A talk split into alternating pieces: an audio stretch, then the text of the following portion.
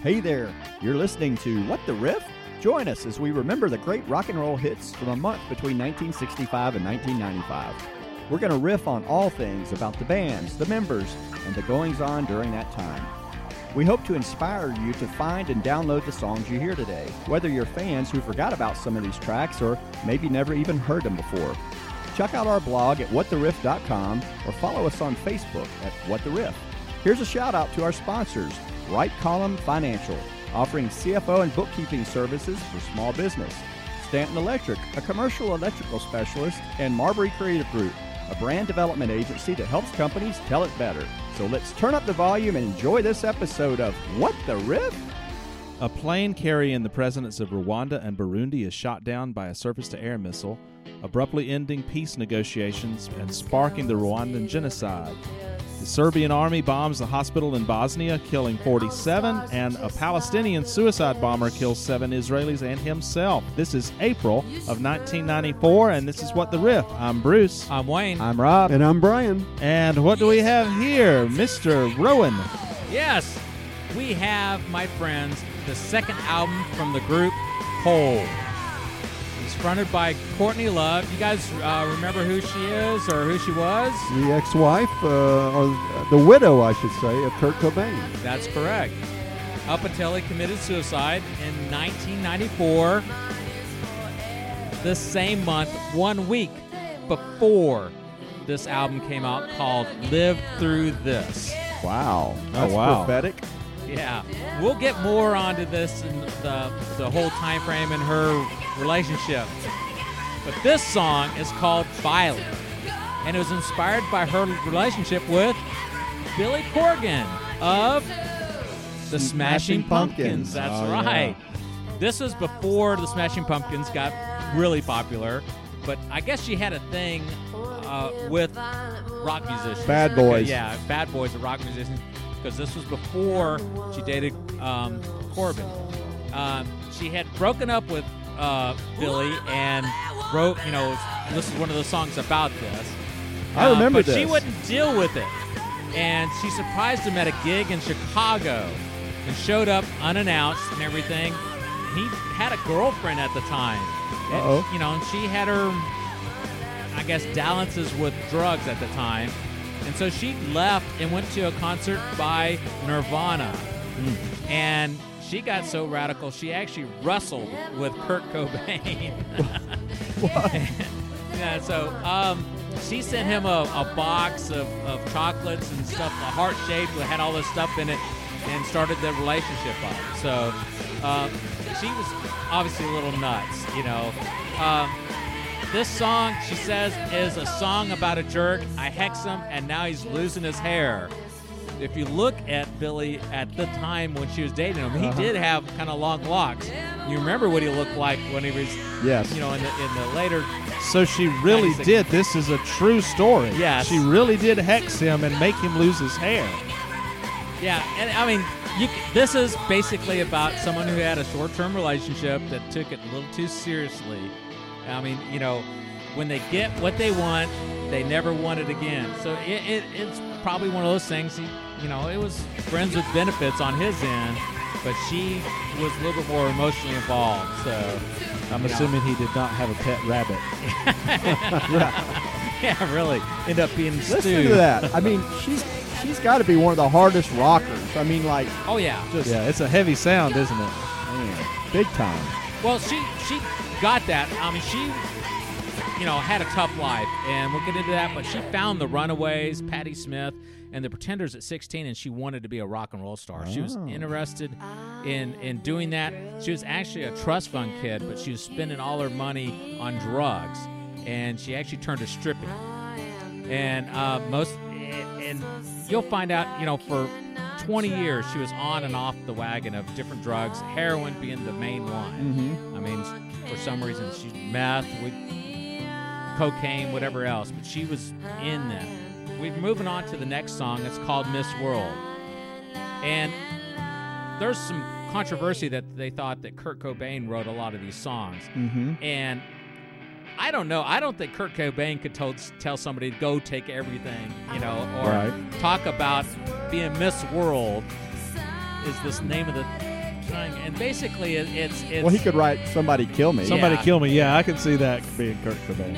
But I mean, it, it's it's about someone who's kind of drowning, drowning in depression, and uh, you know things are falling apart, but no one can see it. You're Miss World.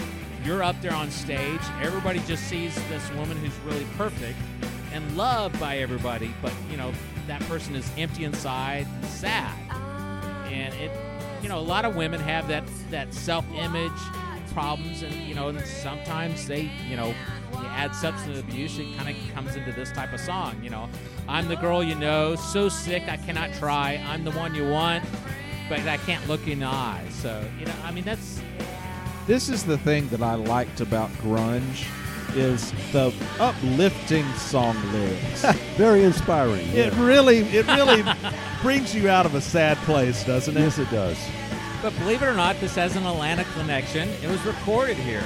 Oh yeah. A lot of about half this album was recorded here. This is one of the songs that were recorded on that. But I talked about her uh, having a tough childhood. Uh, I was watching Behind the Music. They had a, uh, a doc about Courtney Love, and it was really she had an awful upbringing. She was she, Courtney Love is not her original name, uh, and I just you know she wants to be called Courtney Love. We're not going to go bring up what her original name was, but her parents were hippies in San Francisco during the time of all the hippie stuff. So much so that she's actually on the back cover of her Grateful Dead album. Oh, really? That's how she's hanging out with these guys. Her dad was like a park manager, but they split up when she was real young.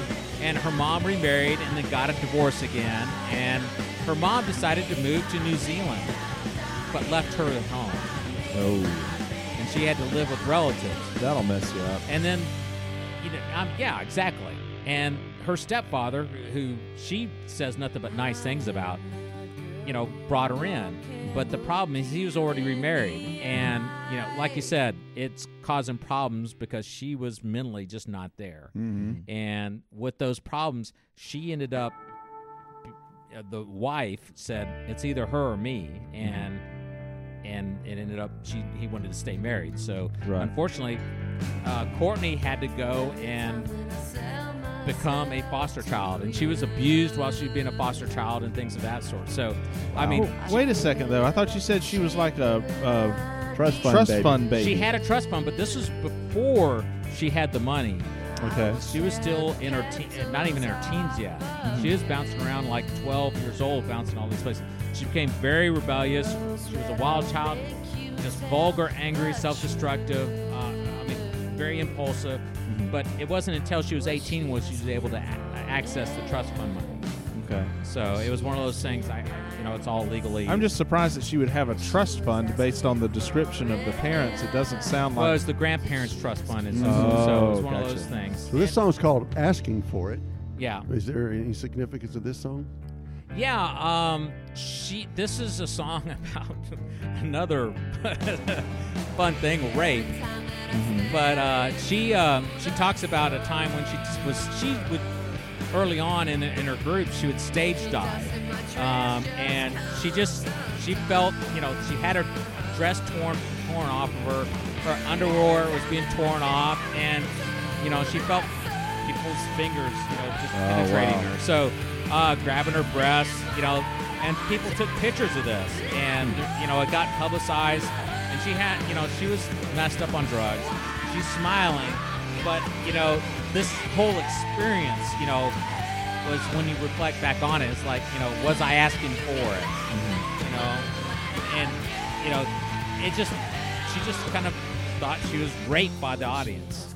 And so every time I sell myself to you, I feel a little cheaper I- than I need to. Mm-hmm. So, and I sort of, I mean, she, you can kind of tell through her life she's having issues with with with relationships, with with people, with with drugs and things of that sort. You know, it's interesting. that We uh, we talk about the Atlanta connection. I can still vividly remember listening to the '96 Rock one morning when Christopher Rude was the morning host, and he talked about it one time. He was at the Atlanta airport, and he was sitting there, and Courtney Love comes up with her little girl. So they strike up a conversation, and Christopher Rude never mentions who you know anything personal because they're just talking, you know, about general Yeah. things. And then Christopher uh, asked her about her daughter, and she, you know, she basically got ticked off and walked away with her daughter because he was getting a little too personal. Right. Yeah. Hmm. So he, he, I just remember how everything was fine until I asked her a personal question about her daughter, and then she took off. Hmm. Now, interesting thing is, she's been an actress before she was with Hole and afterwards she was. In Sid and Nancy, you know, the Sid Vicious, the, Yes. the the movie about them, and then she was in a really bad movie called Straight to Hell, uh, that ended up going nowhere, and then she It formed went the straight band to The hell Hole, pretty yeah. much. And then it went after straight to Hole, video. af- after Hole, she went to uh, the People versus Larry Flynt and Man on the Moon, and she actually ended up dating Ed Norton for a while, the actor. It was interesting. But they uh, formed Hole in 1989. Um, th- their first album was in 1991. It's a little bit more punk and a little bit more dark. it's called Pretty Inside. A little more dark. a little more dark. Oh, yeah. okay. I remember this one. Yeah, this is probably the main song, Doll Parts. She had a really nice voice, a very distinctive voice, but then she spent a lot of it just yelling out of just frustration and anger. Well, I saw Hole at Lollapalooza in 1995, and she was a maniac. I mean, she cussed, she showed her breast on stage, you know, and she was very angry towards God. And just, just guys all over the place. She just, you know, you know, calling people MFers and things like that. So she still kind of had that angst. Of course, this is, you know, a year later after Kurt Cobain died, so she still was still on the drugs and things of that sort. Uh, we've talked about there were some some video out there, you know, with Madonna, and then on on a, a roast with, with uh, Pamela Anderson that we saw that was just, you know, she was just completely trashed. Uh, but she sobered up when she was preg- when she was pregnant, and she actually during this time she actually told Kurt Cobain, "Sober up, or I'm leaving you." And she went to rehab. He went to rehab, and then he jumped the fence and actually ended up committing suicide a couple of days later. So you know, it, it just it, you could, she just had a lot of heartache. She was considered the grunge John and Yoko, is what they called them. But this song right here is more of her insecurity with you know Kurt Cobain, Yep. basically. And I love him so much, you know, it turns into hate. You know, I fake it so real, I'm beyond fake. And someday you'll ache like I ache. It's like, Mm. oh my goodness, that kind of prophetic. She's wrote that before he died. Yeah. You know, I, I mean, Well, he always had though in his in his life. Kurt Cobain had a lot of suicidal tendencies, so I'm sure she had to deal with that and his depression, as well as his drug abuse. Yeah. So she commented on his drug abuse. He just wanted to get wasted and just, just disappear. And she just wanted to kind of make the pain go away. She, that's what her drug use was. And they had nannies and all this sort of stuff. It was, it was I, they basically took care of the, the baby. Uh, And it was a baby at the time Kurt Cobain died. And I do have one interesting fact. Believe it or not, she was the lead singer for the group Faith No More before Really? they became popular. Wow. So this that was one thing that was interesting. Once again, she was she's not she, she was born in 64. So she's our age. Yep. So she's she's through all that whole time. I mean, you can imagine in the 80s is when she's starting to hit the drugs real hard. I mean, it's like 16, 17 years old doing heroin, doing cocaine, doing things of that sort. So, I mean, tough life. I really hope she has her life together. I assume it has. We haven't heard anything more from her. They've had more albums out, so you know, go out and listen to those. But this one really has some angst to it. Yeah. And She Little was bit. fight. She fought for it all, didn't she? yeah. Mm. Well, thanks for bringing us that, Wayne. Now we're going to flip over to our entertainment track, brought to us by Right Column Financial. Space Ghost. Now that sounds more 60s to me. Why are we playing that in 94? Well, so they resurrected it, and it was actually a show called Space Ghost Coast to Coast. oh, yeah. That was actually pretty funny. Yeah, they did ironic takes on Yes. on life and comedy, and I I, was I was a big fan of Brak. the cartoon. So Space Ghost's voice was a voiceover artist that lived in Atlanta. Oh, yeah. Yeah. Yeah, I remember him was on the on the radio quite a bit. Yep. You could hear him on on the radio. You could, I think he was on probably 96 Rock as a guest from time to time, but he was in a lot of commercials too. Hmm. I actually used him for a commercial at one point Okay. a while back. That was television of April 1994. Also, asteroid 7373 Takei was discovered and named after Star Trek actor George Takei. Oh, Oh my!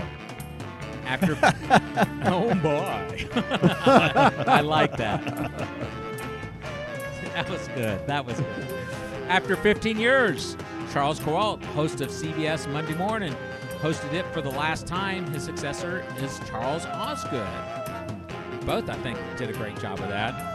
And Dennis Miller Live starts a weekly talk show host on HBO. They did over 215 episodes. I was kind of surprised at that. Yeah. Now we're going to move on to staff picks. And our first staff pick is coming to us from Brian. Kind of the Atlanta connection we kind of covered, you know, so far. But this is we're going to continue that with this song. 77 Sevilles. This this is more grunge. Yeah. This is the, called the Players Ball from Atlanta's own Outkast, Oh wow! and this is from the album. I'm going to try to pronounce it right. Southern Playalistic Cadillac Music. All right. All one word. no, I'm not going to repeat it, but so this is what they called Southern rap. If there is such a thing, but it is. I thought all rap was Southern. Uh, This is called basically a compilation, a LaFace Family Christmas. It was, it was originally released in December of '93. So, the song itself discusses the nature of living in the South and growing up within a hip hop culture. So, like I said, they're all from Atlanta.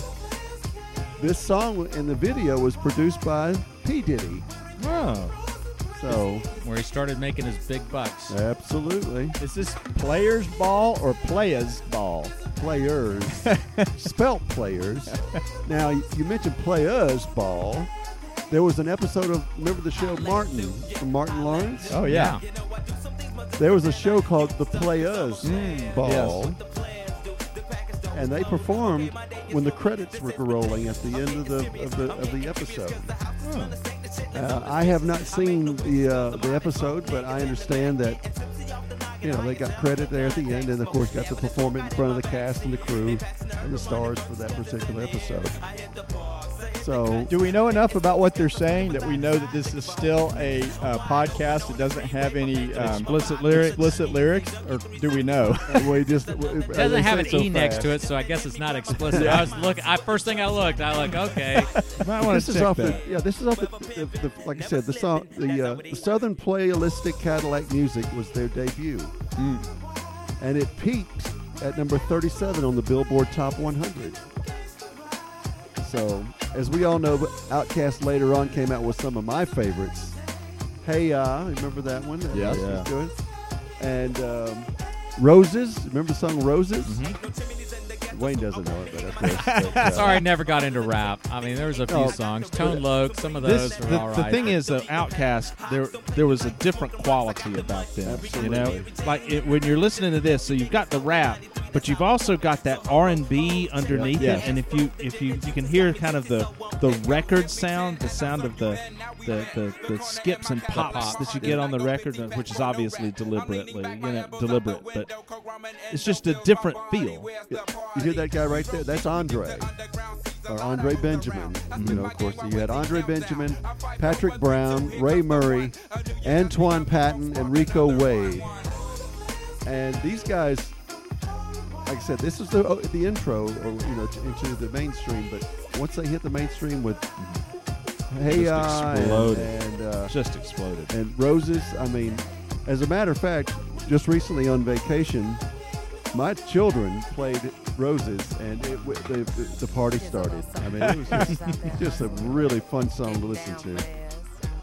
But uh, no, they were huge, and so is, this is a female singing here. I was I, wa- I wasn't I didn't think about Outkast having a female member, but well, I do know this is their debut album, so this is the first start of yeah. of Outkast going on. But it got into the right hands, obviously, and it hit the right chords because they, like, as I said, they their, their music just took off. It's hard to believe it was April of '94 though when it Yes. Yeah. came out. Yeah.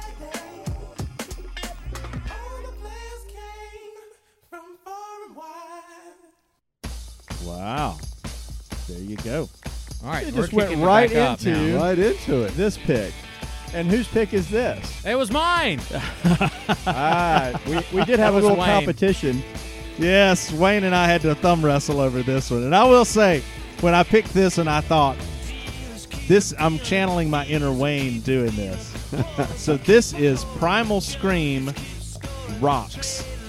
And uh, it's off of their fourth album, Give Out But Don't Give Up. Primal Scream is a Scottish rock band formed by Bobby Gillespie and Jim Beattie. And this album marks a real shift for them. They were originally more of a psychedelic kind of uh, sound. You and mean this- that Manchester sound that I like to bring? a little the- bit to? Manchester. This is more. This is a little further north from Manchester. Yeah, this they- is the they were- Glasgow sound. Yeah, they were more they were more ra- ra- rave and and just that alternative dance music. yeah. This is another song. It's got the same hit. Uh, what? Yep. What? It, who's is not Saturday night by the Bay City Rollers now, is it? You think there's- it's it taking sounds- care of business? Taking care of business. There you go. There you it's go. got the. That's the, the I mean, beat. that's yeah. yeah. Yeah. So this is a um, th- they shifted from that psychedelic kind of uh, Manchester sound to more classic rock and blues. And, Mm-hmm. and there's several different groups in '94 that do a throwback. You'll Mm. you'll see that as we you know cover '94 a little bit more. Uh, this song they were considered dance traders for uh, for releasing this one. Dance traders. Dance traders. Yeah, they Oh. sort of went to a, kind of a classic rock feel, sort of Yeah, southern yeah. rock. You, you remember what the cover was? Yeah, it was a uh, it was a, a uh, the the battle flag, the Confederate battle flag. Yeah, it was the Stars and Bars. So Yeah. that was interesting. That was on the cover. So Yeah. they're trying to be southern rock a little bit. This is a fun song. Like I said, I tried I tried to do this too, but What was- unfortunately it was taken up by somebody else. Was the Union Jack? Wasn't the Union Jack from from uh, the from England? Uh, Didn't it have some? oh, it they, might have. They picked It- up on yeah. some of that It, for it could the have Confederate the St. James Cross, or you know things like that. Yeah, Yeah. it's possible. Um, the, the the group itself is, um, it, I mean, they're they're Scottish, so it's they don't really have any connection to Southern Mm-hmm. rock, but you you definitely get that feel. And the whole idea of this song is it's more of you know things are just going to be the way that they are, and there's nothing we can do about that. So we're just going to have a good time. Top hits of April 1994: Bump and Grind. R. Kelly was on that one. The Sign, Ace of Base. Oh yeah, And it- they wore that one out, didn't they? Without You, Mariah Carey. I don't know how to pronounce this, but I think it was mm, mm, mm, mm. Yeah, Rob covered that a while back. Crash, Crash Test Dummies. And the Power of Love, Celine Celine Dion. I'm sorry. Those are, I except for the dummies, I, I didn't like any of those. That's why I'm more alternative rock at the time. I will mention on this this the single was a double A side with another song called Funky Jam. That's that's a lot of fun. Worth listening to. Yeah, worth listening to. We'll All right. check it out. Well, we're going to move to Rob now for his staff pick. What you Yep, got, Rob? We're going back to a little alternative feel here. Oh, I know this one.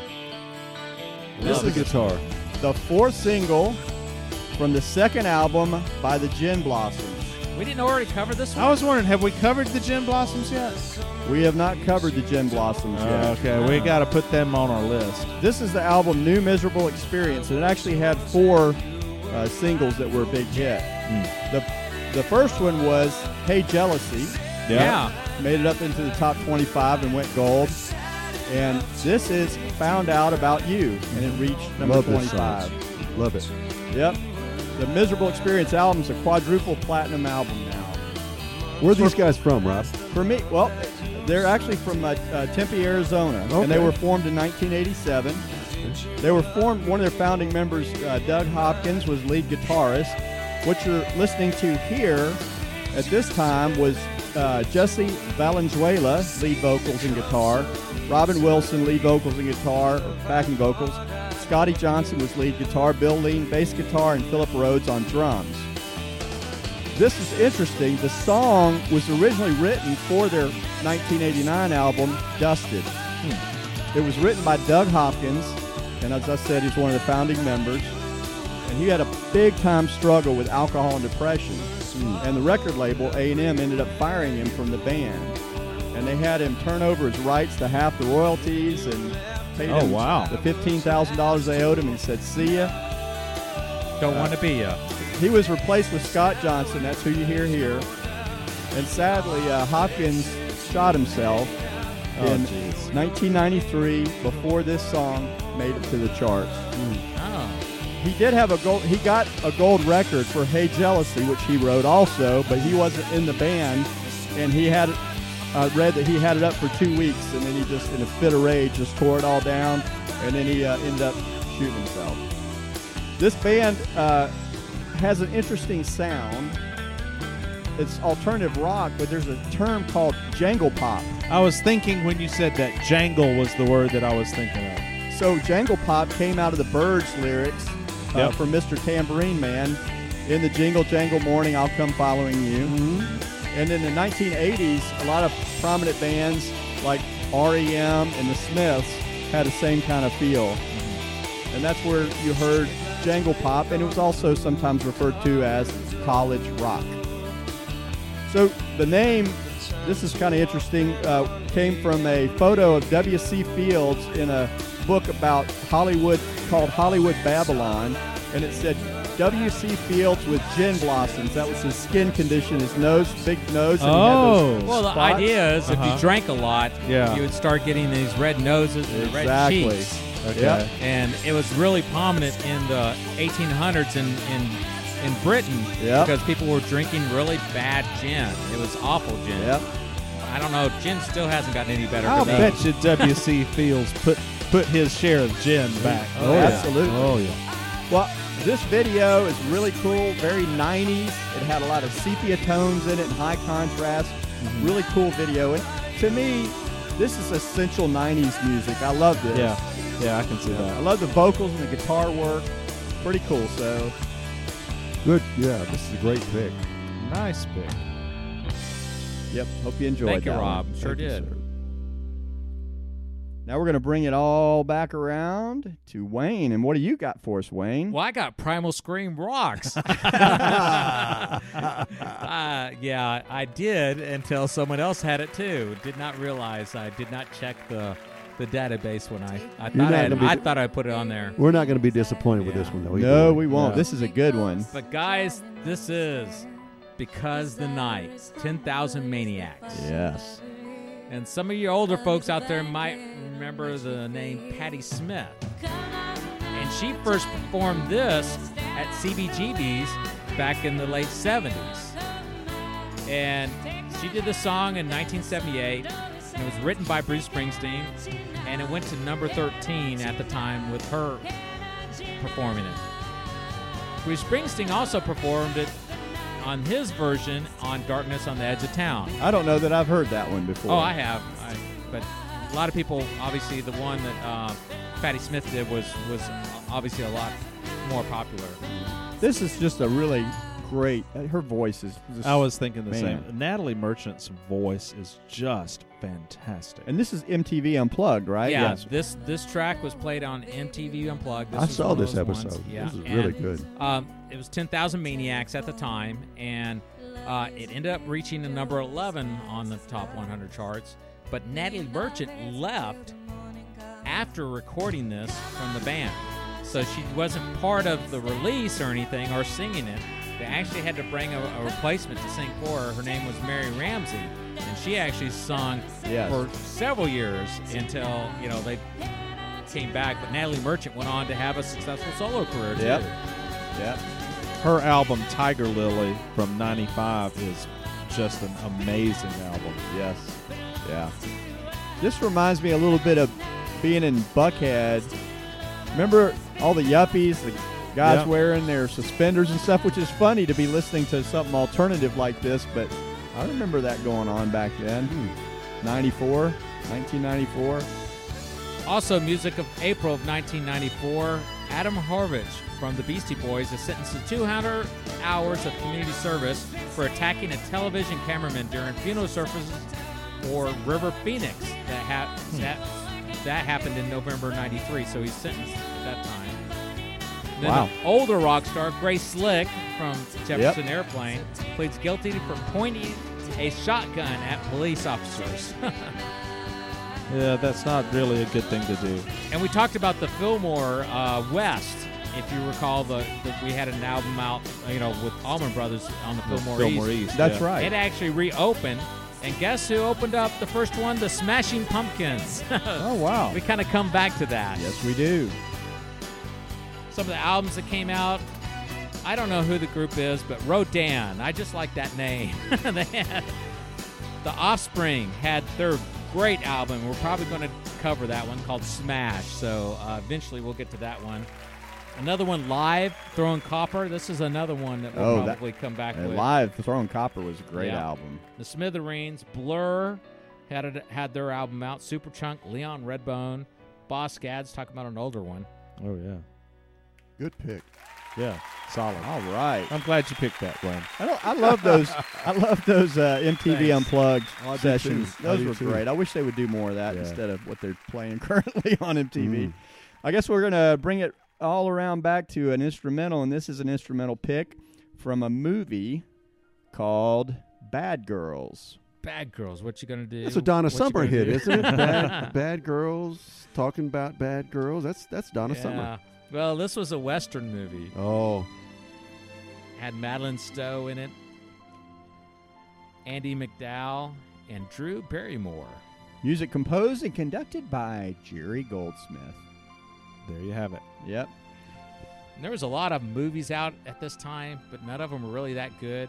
Uh, no, I remember a couple of them. I remember No Escape with Ray Liotta. He was he was on a on a committed a crime and got stuck on an island and had to try to escape.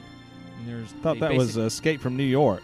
Yeah. Or is that a different? That's a different, Yeah. different genre. Yes. with honors with Brendan Fraser and Joe Pesci. It was a comedy drama film. So I don't Brendan remember Fraser that. was kind of big at the time. Yeah. You better pick something quick. We're gonna we're losing audiences. They're starting to. All right, here's one Chasers. It was a comedy film directed by Dennis Hopper uh, with Tom Berenger in it. And you know why I remember this one? It's the only movie I actually walked out of about 30 Oh, minutes wow. in. I had a date and went to that, and we just looked at each other and we're just going, You This enjoying is- this? yeah. No. I, I think it was made for like $15 million and made like $900,000 at the box office. it was that good, huh? Yeah.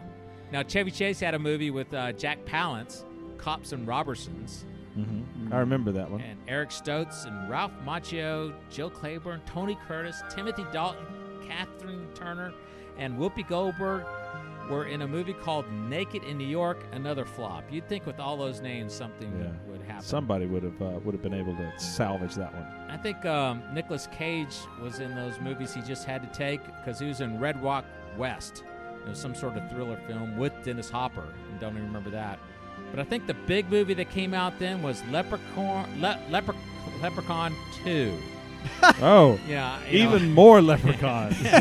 and it, it fits of what we've been talking about. It was a black comedy Uh. slasher film. I think the first one, Leprechaun, was was uh, was like that. Well, now to our two listeners that remain. Yeah, yeah exactly. now that we've depressed everybody this whole episode, you've been listening to April of 1994. We're what the riff. I'm Wayne. I'm Rob. I'm Brian. and I'm Bruce. We'll see you guys next time. Thanks for listening to What the Riff?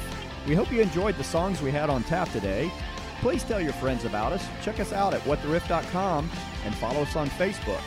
Special thanks to our sponsors, Right Column Financial, Stanton Electric, and Marbury Creative Group. That's all for this week. See you next week on What the Riff?